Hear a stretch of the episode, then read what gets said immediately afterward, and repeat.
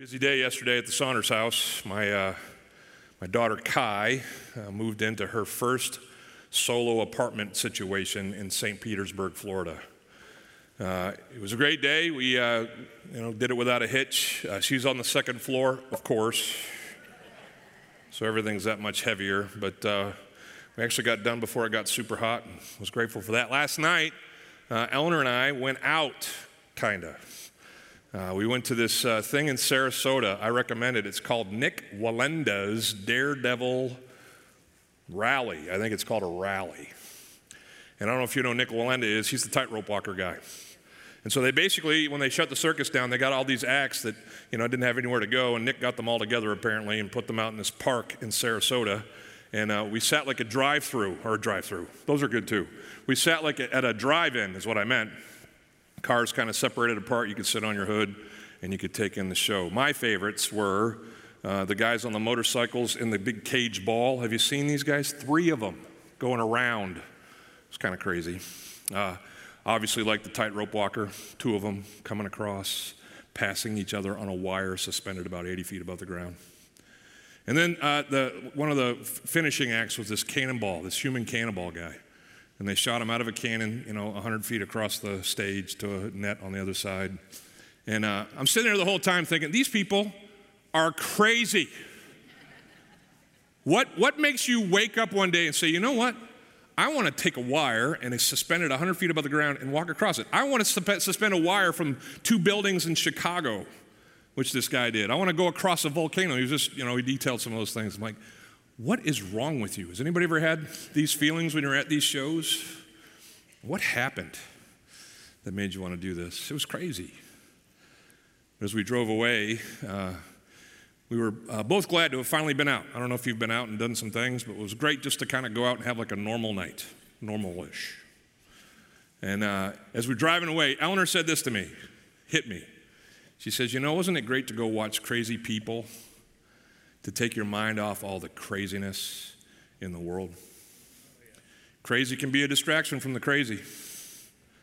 And it's been a crazy season. Can we all just nod our heads on that one? Still is. Three and a half months ago, I preached my last message on a Sunday in this room. Three and a half months. That's a long time. If you're like six months old, that's like half your life. but we are in the midst of an unprecedented season. This pandemic continues, numbers continue to rise. I don't know how to read all those things. We might be the second wave, we might be the new epicenter, depending on which website you visit. Uh, but it's hard not to, in this three and a half months, to, to not develop what I call pandemic fatigue. Anybody there? I'm just kind of tired of it. I mean, let's just get back to normal. We, we, we got to stay smart, got to stay safe. But it's weird. Of course, we got all the uh, the things that are going on surrounding the racial unrest and uh, the protests continue. Certainly, most definitely, I hope you heard me preach a couple weeks ago. Changes need to be made. Uh, sympathies and empathies need to be extended. We need to figure this out as best we can as a culture. We need changes that can be legislated, but we need mostly changes that happen at the heart level, person to person, right? But that's kind of made things a little crazy. There's economic questions that surround this time. Jobs are still not happening for certain people in this room and certain people watching us online. It's an election year. Yeehaw. Work is weird. Anybody still zooming for work? Anybody still on a Zoom all the time for work? Isn't that weird? Parts of it I like, but it's kind of strange to be looking into a screen all day. And then church is weird. Look at this room. It's all that, I mean, there's very nice people here. If you're not here, they're very nice. But there's all these chairs scattered around, and we're all trying to stay close enough, but not too close, and say hi. And I've learned that, you know, the new handshake is the elbow bump, and just weird. Now, the question I want us to answer in our time together is, is how do we as Christians handle crazy times like these? Um, and I'll just answer it right away for you. As always, we who follow Christ follow Christ.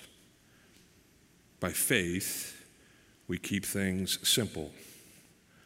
We do what we know to do, and then we trust God with the results. In Philippians chapter 3, Paul's uh, in prison. He's, he's writing to the Philippian church and he's saying to them, uh, Why don't you guys tell me I didn't have a button done? Sorry. He's saying to them from prison, he says, You guys, you know what? I, if anybody here has the right to boast, it's me. He goes through his whole resume and then he says, But listen, all that's in the, in the past. I'm putting that behind me. And then he says this He says, I press on. Anybody heard this one? Say it with me if you know it. I press on toward the goal for the prize of the upward call of God, Jesus Christ. Paul has this singular focus. He's like, doesn't matter what's going on around me. Doesn't matter what happened in my past. Doesn't, want, doesn't matter what's going to happen tomorrow. I got this one thing. I'm going to press on. I'm going to become all that God has hoped for me to be. And I won't take my eye off of that prize. As Christ followers, we certainly need to stay focused on the headlines and not the small print. We need to keep the main things the main things. We need to love God and His people, and even those who aren't His people yet. We need to worship, belong, serve, multiply. We need to keep it simple and stay the course because life is best lived when we do. It's like being a dad. Can I preach a little sermon within my sermon? Doesn't matter, I'm going to. Here it comes. Uh, fellas, if you want to be a good father, no matter what stage of fathering you're at, just keep it simple. Just keep it simple. At every stage of our kids' development, there's basically these five things provide for them. If they're young, feed them clothe them, give them a roof. If they're older, buy them dinner. My daughter took me out for my birthday breakfast uh, earlier last week, and um, she started telling me about her apartment and everything that it was going to cost. And I was like, "You're not buying me. You're not buying me breakfast. You're, you're. It's on me. That's that's my role as a father. Also moving her and other things, but provide. That's the first thing. Protect. Stand up for them and stand up to them. Discipline your kids. All you younger families, not like, you know, in anger or anything, but, but, but, but protect them from the world and from themselves. Prepare them, chief, amongst our aims as parents. Train up a child in the way that they should go, right? And you're never done preparing them. You know why? Because they're always entering into something new in life that you've been a part of before, because you're older. And so it doesn't matter how old they get. First apartments, that's new. How do I do this, Dad? Prepare them. But spiritually, as you prepare them, understand, look at me, all parents, you are the chief disciplers of your kids. You're the ones who get to shape them in the likeness of Christ the most. You get the most time with them.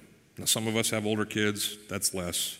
But even now, you're the preparer of them spiritually. If you've got young kids, don't leave it to Betsy, Betsy and the rest of our children's staff, although they do a great job. Thank you, Betsy. Be a part of that. Prepare them. So you provide for them, you protect them, you prepare them. The Bible says don't provoke them. It's right there in Ephesians chapter 6. Fathers, don't provoke your children to anger. Don't let your mistakes damage your kids. As much as possible, stay holy, and when you're not, get humble and confess where you were wrong and help them learn from your mistakes. The final thing we learn from the prodigal father, not the prodigal son. But in the parable of the prodigal son, the father just waits and he loves his son no matter what. Love your kids no matter what, dads. They're the ones that God gave you. You don't have to endorse or, or condone everything that they do, but regardless of what they do, you love them. Always. Now, that was five things provide, protect, prepare, don't provoke, love them. Five things. Good summary, right? We could just go home. Maybe some of you are going to turn it off now. Great to see you. Have a great day. But there's certainly more to being a dad. That wasn't an exhaustive list. There's list. There's there's unique needs and unique challenges that we all face, but but that's enough. Keep it simple. In our text today, we're going to watch Peter kind of do the same kind of summary work that I just did for dads. If you've been watching online for the last three, you know, or three months, you know that we've been talking through a series called What Really Matters from this book of First Peter. And, and can we all just uh, understand that Peter's initial readers, these uh, uh, residents of a place called Asia Minor, which is now modern day Turkey, northern Turkey, um, they were in, in, the, in the outskirts, the outposts of the Christian faith. Uh, almost certainly, most of them were Gentiles. They had come from pagan um, religions. Um, and, and they had chosen Christ. Because they had chosen Christ, they were getting hammered left and right. Family, uh, those in the, in the marketplace. Uh, when they went down to their river to get baptized, and they identified themselves with this carpenter from Israel, everything changed for them. You can just read the rest of 1 Peter and see that. It's all about persecution. Remain steadfast is the message of 1 Peter. And in our text today, Peter, who's already said a bunch here in the first chapter or so, summarizes the Christ life nicely for us. It's kind of his elevator speech, if you'll let me do that, for uh, right living in the Christ life. Starting in verse 9, uh, he says these things. I'm going to have everybody, since we're all in the room for the first time in three and a half months, let's all stand up, flex the knees, and read the Bible. Everybody ready? He says this in verse 9, but you are a cho- come on, you are a chosen race, a royal priesthood, a holy nation, a people for his own possession, that you may proclaim the excellencies of him who called you out of darkness and into his marvelous light. Skipping to verse 11. Beloved, I urge you as sojourners and exiles to abstain from the passions of the flesh which war against your soul. Keep your conduct among the Gentiles honorable, so that when they speak against you as evildoers, they may see your good deeds and glorify God on the day of visitation. May God bless the reading of His word. Have a seat. Great job. You can still read. That's good to see after three and a half months. If I had to piece this together and just bring out the highlights, there's basically three things that Peter's saying in these verses. He's saying, listen, being a Christian is both an amazing grace and a huge responsibility. Therefore, live life doing what God has instructed us to do and do it for the sake of others seeing and also believing in Jesus Christ. Maybe he'd, uh, uh, just for the sake of time and, and as kind of a, a mnemonic device, a memory device, he'd make up a rhyme to help us remember, like others have attempted to do. I grew up uh, learning rhymes to help me remember stupid things, like anybody know this one? 30 days Okay, if you weren't listening online, 30 days has September, April, June, and November. All the rest have, except, nice, good, good play, calendar people. Nice work. Uh, almost all of our kids' books were rhymes, right? I do not, excuse me, I do not like green eggs and ham. That's correct. You remember this stuff, it rhymes, right? That's why they write the music in rhymes, so you can remember it. Little ditty about Jack and Diane two American kids growing up in the heartland. I can sing the whole thing, doesn't matter. I'm not going to. No, I'm not going to do it. Uh, lawyers even use it. I might not use this next service. If the gloves don't fit, you must acquit. Okay, I'm not going to use that next service. Anyway, here's my rhyme for what Peter just told us. He says this Since we are who we are, let us do what we do, that all those who see us might trust Jesus too. Say that with me. Ready? Since we are who we are, let us do what we do, that all those who see us might trust Jesus too. If I cease to be your pastor tomorrow, I pray I don't. Hope I get a long run with you guys. But if I ever leave this place, if I had to leave you with one hope, one phrase to remember, it might be this one. There's lots of them in the Bible, got lots of favorite verses, but this kind of sums up for us what the mission of the church is, what the mission of you as a Christ follower is. Because we are who we are, because we are in Christ. Let us do what we do. Not the stuff of the old life, but the stuff that is Christ and the things that He calls us to. Let's do these things. This is so key. I'm going to be harping on this for the next few months. We don't become disciples so that discipleship can end with us.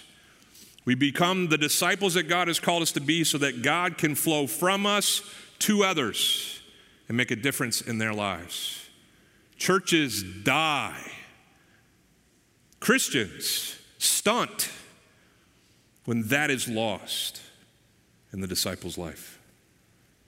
I'm living this life for the others around me. It's like a pregnant mother. I'm eating for two. Stay with me. As a follower of Jesus Christ, I'm living for me and all the potential spiritual children of God that I might have the impact on, that I might have the opportunity to influence. My life is not my own. It's God's, obviously. But my life is given to others, and what they see in my life is either going to point them to Christ or point them away.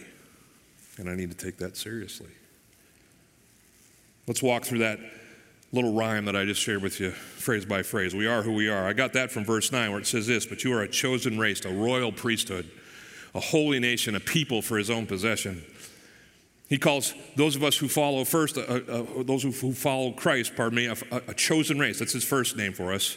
It's a reminder of God's grace and how it has erased the ethnic and social and educational and any kind of barrier that has separated us when we were without Christ. When we are in Christ, all of those things are washed away. We have become a new race unto ourselves, a race of races, a race of every tribe and tongue and language. Uh, I'll just say this again, but we, we can't continue in our church or any church uh, to let our differences separate us. We have to disagree, disagree lovingly. We've got to handle things. Uh, you know, any kind of errors, we've got to deal with those for, for sure. But the, the little petty things, our skin color, our X and Y chromosomes, our age, our opinions regarding the trivial, trivial that's the big one. People divide over the dumbest stuff. Have you noticed that? Got to stop doing that. These aspects may be part of who we are, but if we're in Christ, the most important marker of us, the greatest determiner of us, is Christ in us. He calls us a royal priesthood. And by that, he means that we are to be the embodiment of God on earth. That's what the priests were given to Israel to be, the representative of God, the example of God on earth. And, and we're also, as the priests were given to Israel, meant to carry out the functions of his work and his mission here on earth. He calls us a holy nation. That's an echo of chosen people, but he throws in holy there because we're meant to be this set apart group, set apart for God Himself and for His work. He's made us a people of His own possession with a specific end in mind. Did you get that at the end of the verse?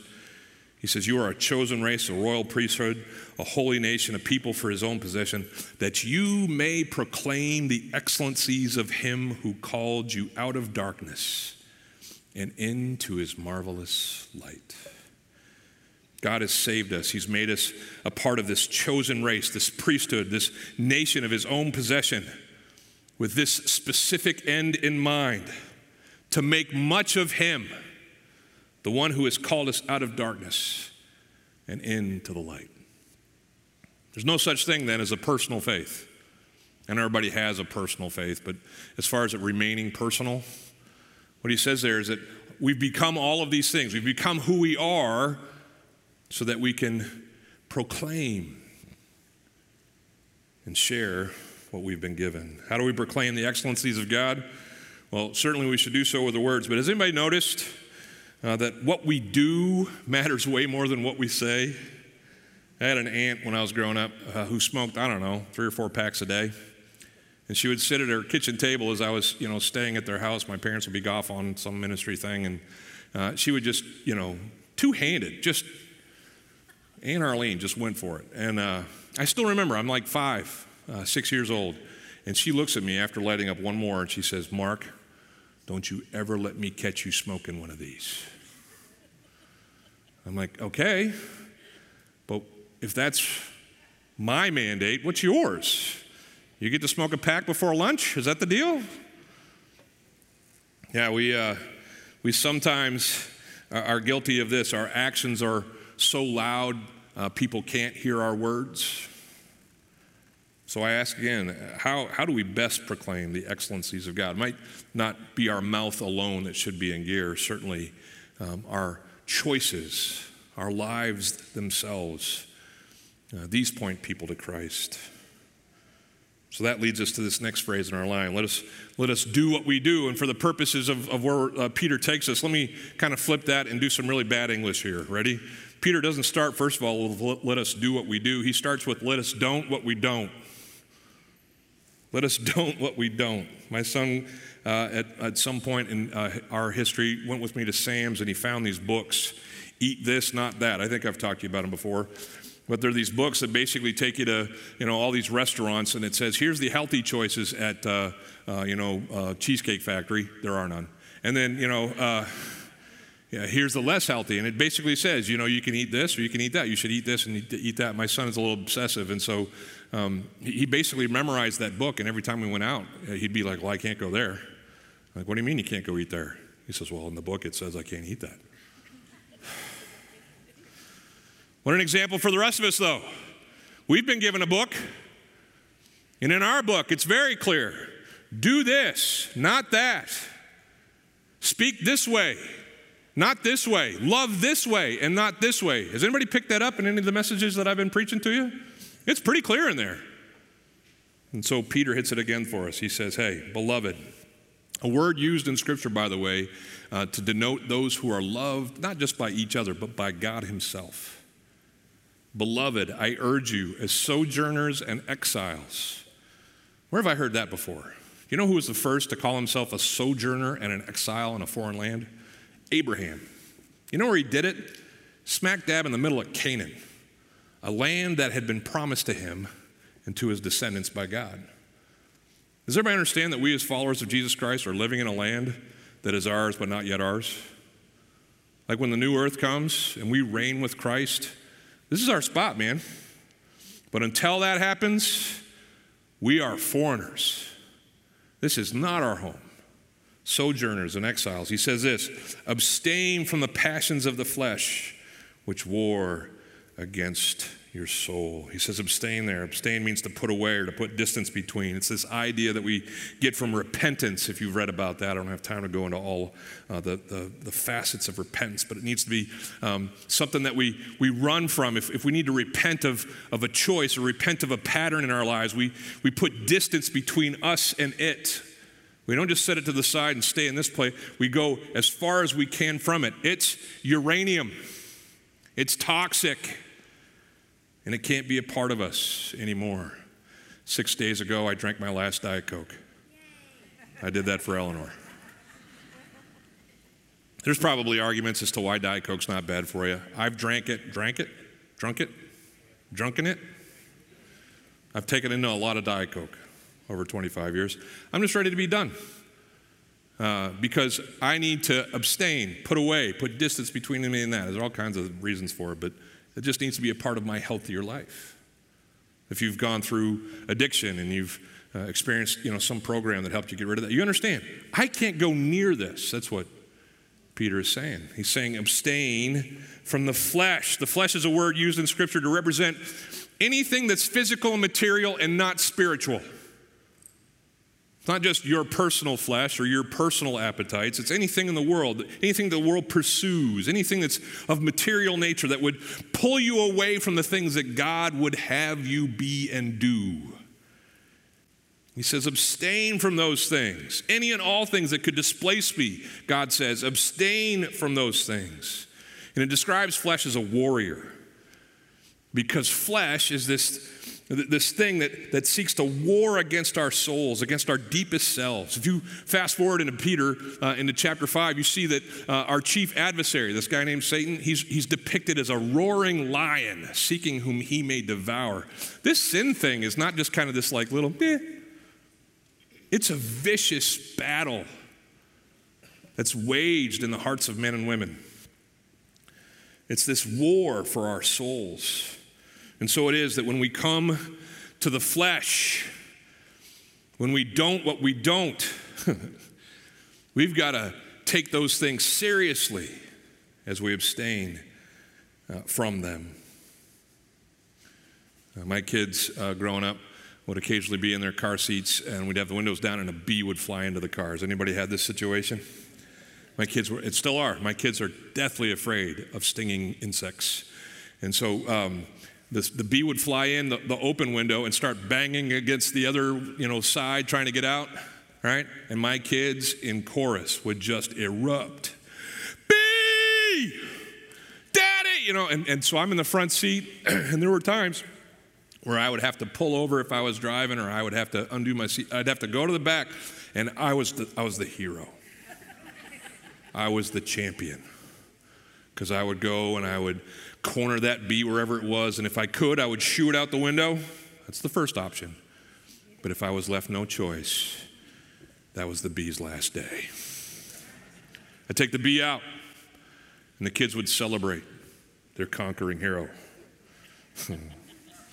the flesh, just so you know, is buzzing around us all the time. You live in a car full of bees. They're, it's never not there. The temptation to go against God and what His will is, it is constant in this world. And so, uh, where possible, you, need to run from whatever could tempt you.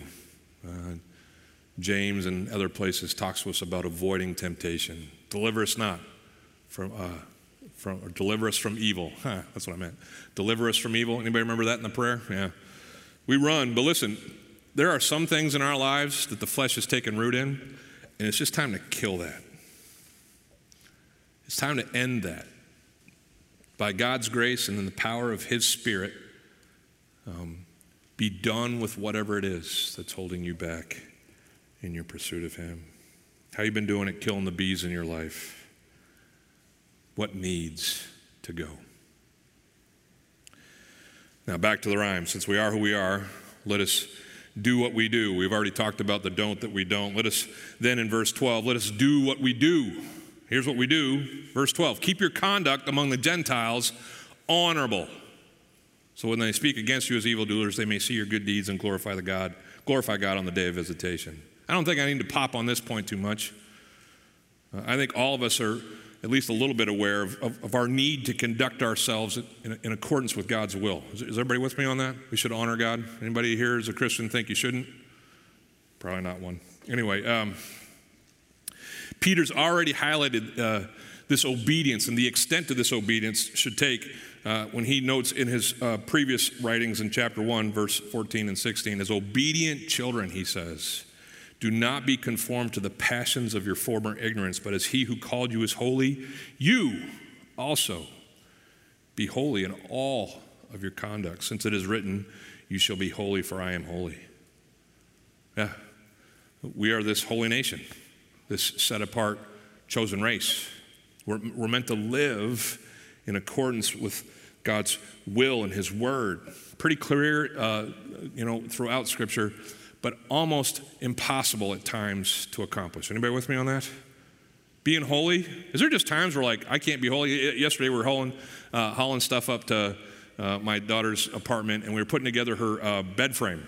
She's in a she's in a bedroom. Her queen size bed basically fits in this little bedroom. That's it. And and uh, her bed frame is such that it's kind of like this minefield. Like like there's these slats that go across it, and if if you don't step in the right places, you're going to step on the bed frame and bend it. You know how I know? Because I stepped on the bed frame and I bent it. Your, your pastor's not a big cusser, but I did. And I apologize for that. It's one of those bees that was kind of circling my head. I got angry. I dropped it in front of my daughter. Uh, it's just always there. Uh, that's what we've been called away from. It's a, minor example, but there's other things in our holiness. It's just so easy to slip up, right? It's just so easy to fail. Paul wrote about it in Romans. He says, "I do not understand my own actions. I do not do what I want, and the very, uh, I do the very thing I hate instead." Anybody remember that? So, let me just make this point. We'll finish. Told you, it's just the summary. It's the keeping it simple stuff of the Christian life today. We are who we are, so we don't what we don't. But in the place of the things that we shouldn't be doing, we put in those spots of our lives the things that we should be doing. We, we seek to be holy and as much like God as we possibly can, to grow and to increase in becoming more like Jesus in every way, in how we think and what we do in every way. So, my question to you are you choosing the honorable things in life? Now, don't answer too quickly because there's probably some things there that um, are kind of tucked underneath. You know, we go to the big ones. I haven't killed anybody lately, right? I paid my taxes on time. We, we go to the, the, the, the subject headings and we think, yeah, I'm honorable. but examine your heart, your thoughts. Go to your homes. That's where most people's sins live in the house. Because you're going to snow the rest of us when you come out here and hang out. But when you go home, Katie bar the door. Are you choosing the honorable things in your life? The last part of that rhyme, uh, let us, since we are who we are, uh, let us do what we do so that when others see us, they might know Jesus too. The last part of that is just here in 1 Peter chapter 2 verse 12 where it says live so that all those who seek you might trust Jesus too. Like I said earlier, your Christian life is not your own. You are an agent of God himself to a world that desperately needs him. Look what it says in verse 12. Keep your conduct among the Gentiles honorable so that when they speak against you as evildoers, they may see your good deeds and glorify God on the day of visitation. Like I mentioned earlier, Peter's original audience was just reviled. They were rejected and misunderstood, persecuted on a daily basis because they had left their former lives to follow Christ. These were first generation Christians. Some of us were born into Christian homes, and it was actually uh, applauded. We were encouraged to become Christians. None of these people had been. And most of their families, we can surmise, would have rejected them. But Peter still told him, hey, man, live your life in an honorable way so that in your choices you can impact those around you and they can glorify God on the day of his visitation. That means we take the high road every time. We live honorably, being holy as God is holy. We, we do this, first of all, because it's right, right? We do, we, we do the right thing because it's the right thing. Don't make it tricky. That's all we need is, is to know that. We're, we're doing the right thing because God told us to do it. It's, it's enough, right? But understand that there's a benefit from our obedience. We seek to be honorable because it's um, through our actions that the greatest impact for Christ can be made on those watching us. Glorify God on the day of visitation, that last part of that verse. It's either talking about um, the, the day that someone actually meets Christ, like their salvation, or it's talking about the day that Jesus comes back to earth, which is our glorification, right? And, and both work. Like if you live in such a way that someone, seeing your actions, chooses Christ, well, then indeed, uh, they will be um, giving glory to, glory to God on the day of his visitation. But even if it means uh, the end, when Jesus comes back, has anybody heard this before? Every knee shall bow Every tongue shall confess that Jesus Christ is Lord. There's going to be like uh, uh, probably this moment when, when Jesus returns that the people who have rejected him for all time think back to the Christians who hopefully have left them an example, have, who have preached the gospel not just by words but by their deeds and have shown them what uh, Jesus is all about. And they'll be like, oh, that's what that was about.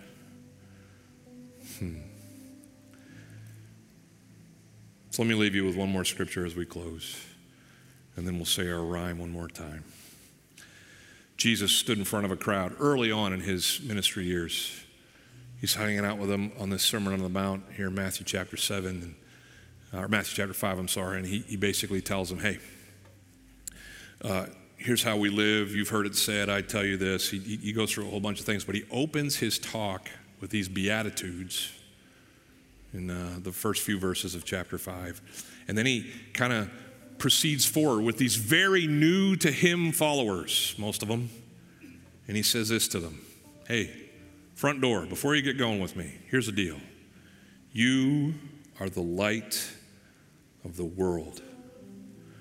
A city on a hill cannot be hidden, nor do people light a lamp and put it under a basket, but they put it on a stand and it gives light to all in the house. In the same way, he says to them, and in the same way, he says to us Let your light shine before others so that they may see your good works and give glory to your Father who is in heaven. It's been a weird season. It's probably going to stay weird for a while. And you might be wondering, as a Christian, what am I supposed to do with this?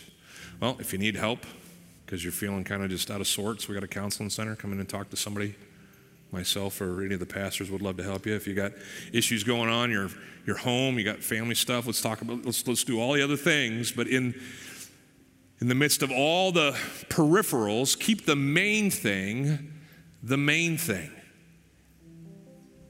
And the main thing is this. Everybody ready to say the poem one more time? Because we are who we are. Since we are who we are, let us do what we do, that all those who see us might trust Jesus too. Can I pray for us this morning? Hey, God, thanks so much for these who are in the room and those who are uh, listening online. As uh, we listen to Peter and, and the things that he had to say to his, his, uh, uh his first recipients, uh, these are things that echo in our hearts, God. We just want to know from you as we go through uh, anything in life, but especially in times that are crazy um, what it is that you hope for us to do. And God, I thank you that everything that we need to face, anything in life, is ours by your Spirit. That we can, with confidence, um, uh, walk with you as hard as anything can feel or be. Um, you are greater still. So thank you for that. And Lord, help us as your followers uh, to keep the main things the main things. Help us to, uh, to choose well because you've chosen us, help us to choose well.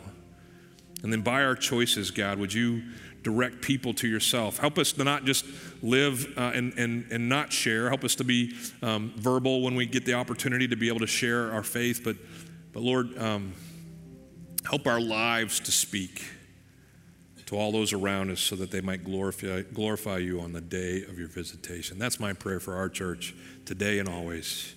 And I pray it in Jesus' name. Amen.